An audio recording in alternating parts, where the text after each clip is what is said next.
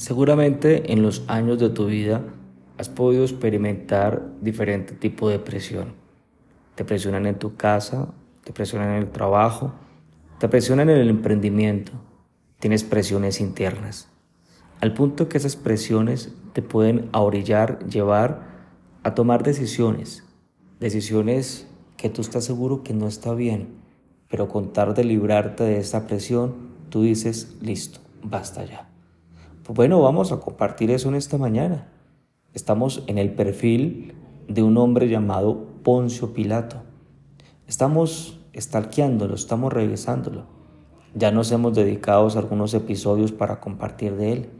Aquí en Mateo capítulo 27, donde Poncio Pilato tiene un encuentro cara a cara con Jesús, donde intenta persuadir a los demás para que Jesús quede libre, donde está seguro que Jesús es bueno, es justo y que está ahí por envidia de los principales sacerdotes.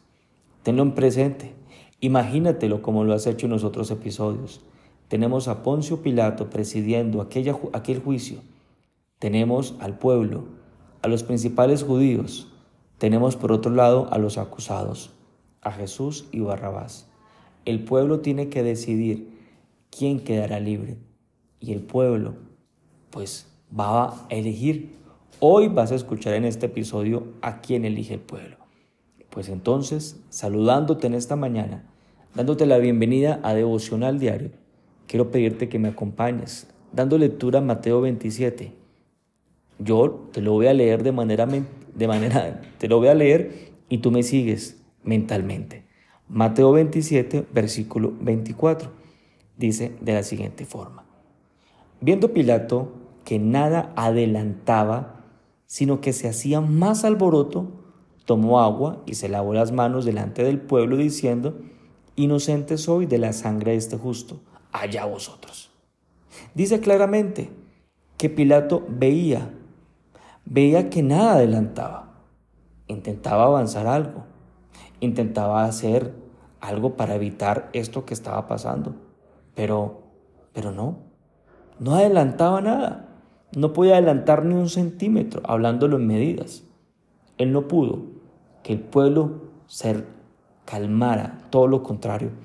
Él le preguntó al pueblo, lo estudiamos en el episodio anterior, bueno, ¿qué malo hizo Jesús? ¿Qué malo hizo este hombre? Y el pueblo gritaba, crucifícalo. La presión sobre Pilato era cada vez más grande. Aunque él intentó, no pudo. Y muy seguramente has experimentado esa sensación de que intentas hacer algo y no lo puedes lograr, porque la presión era imparable. Era imparable la presión que experimentó Poncio Pilato. Puede ser el caso de cualquiera de nosotros, donde nuestra alma experimenta un bombardeo de presión constantemente. ¿Lo has intentado? Intentas que baje la presión, pero no, no es posible. Dice la escritura claramente que Pilato lo estaba adelantando y no adelantaba nada. Entonces puede aparecer muy seguramente la frustración.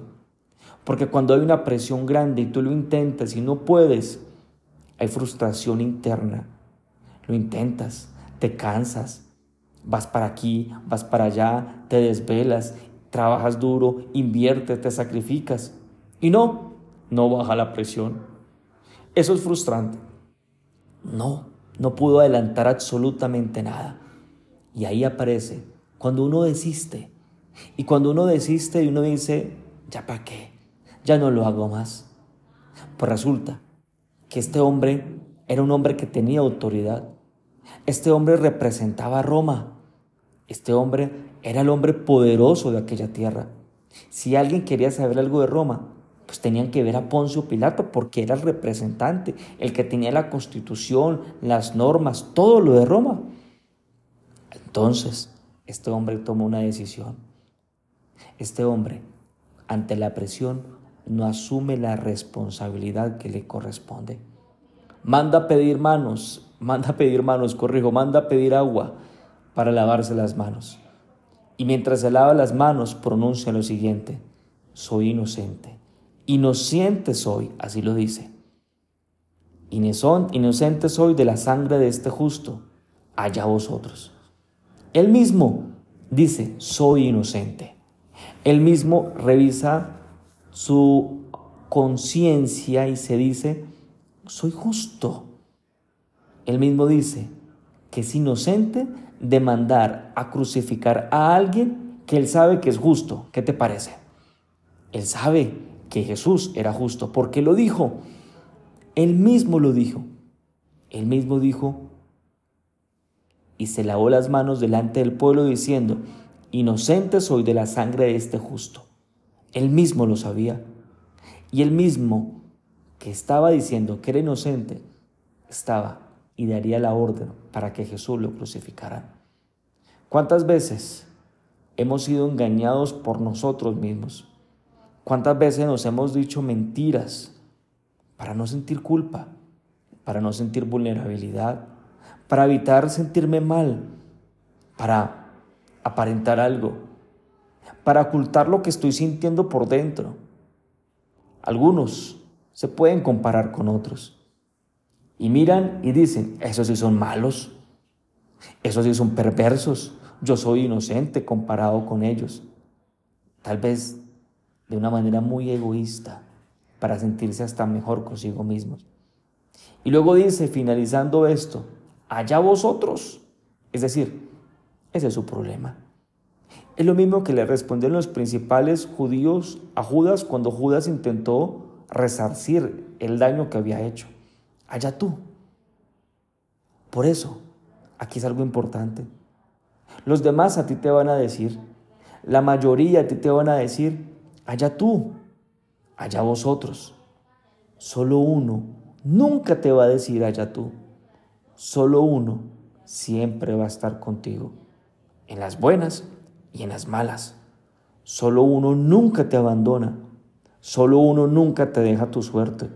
Solo uno, aunque tú te hundas y vayas al lodo, Él te dice, yo te saco del lodo y allá voy contigo al lodo. Qué maravilloso. Versículo 25, acompáñame. Y 26.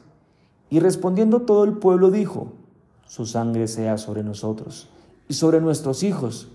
Entonces le soltó a Barrabás y habiendo azotado a Jesús, le entregó para ser crucificado. Pilato entonces ordenó azotar a quién? Al justo entregó a Jesús para ser crucificado. Él sabía que no estaba haciendo lo correcto, pero por la presión se dio.